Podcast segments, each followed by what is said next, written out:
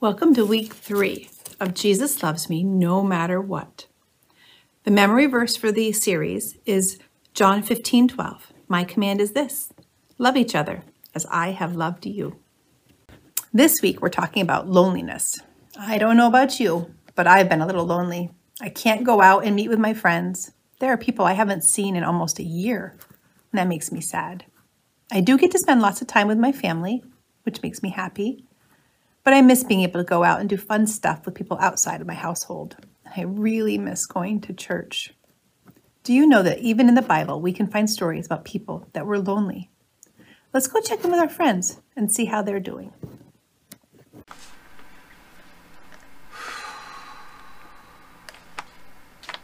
Hey Chance, how you doing?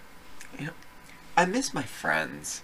I mean, I'm glad that I get to see you all the time, but I still get lonely. I miss seeing my friends too. Right now, we're all trying to do our part by staying apart so that people don't get sick. I know, and I want to do the right thing, but sometimes it's hard to be away from my friends for so long. Did you know that there was a woman in the Bible who was sick for like 12 years? Really? Was she in quarantine? Mm, Sort of. Back then, people who were sick, like she was, were considered unclean. People stayed away from her because they were afraid that if they got too close, they would be unclean too. Jews believed that if you were unclean, you couldn't get close to God while you were that way. So, if I got sick, even God stayed away? No, that's what's great about this woman's story. Jesus was walking through her town, and even though people told her to stay away from him, she reached out and touched Jesus, and she was immediately healed.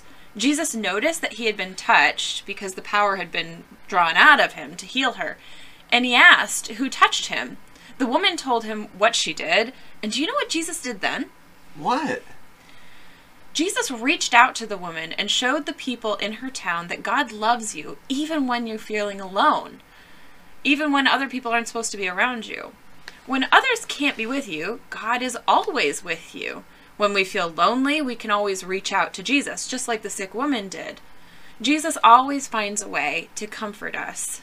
That's why he is called the Great Comforter. It's okay to feel lonely. Even Jesus felt lonely sometimes. The Bible tells us that no matter how lonely we all may feel sometimes, God is always with us.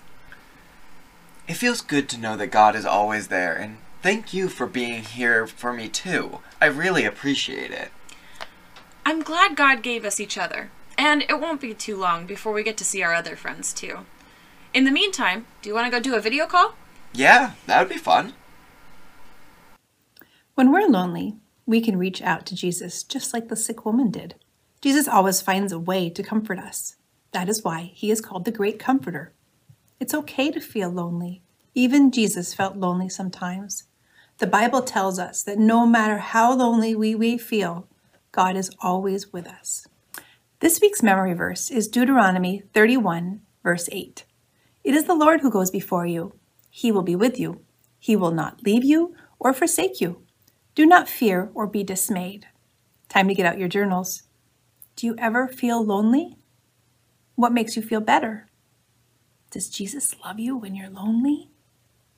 I think you're getting the hang out of this. Jesus loves you no matter what. Now, back to our message.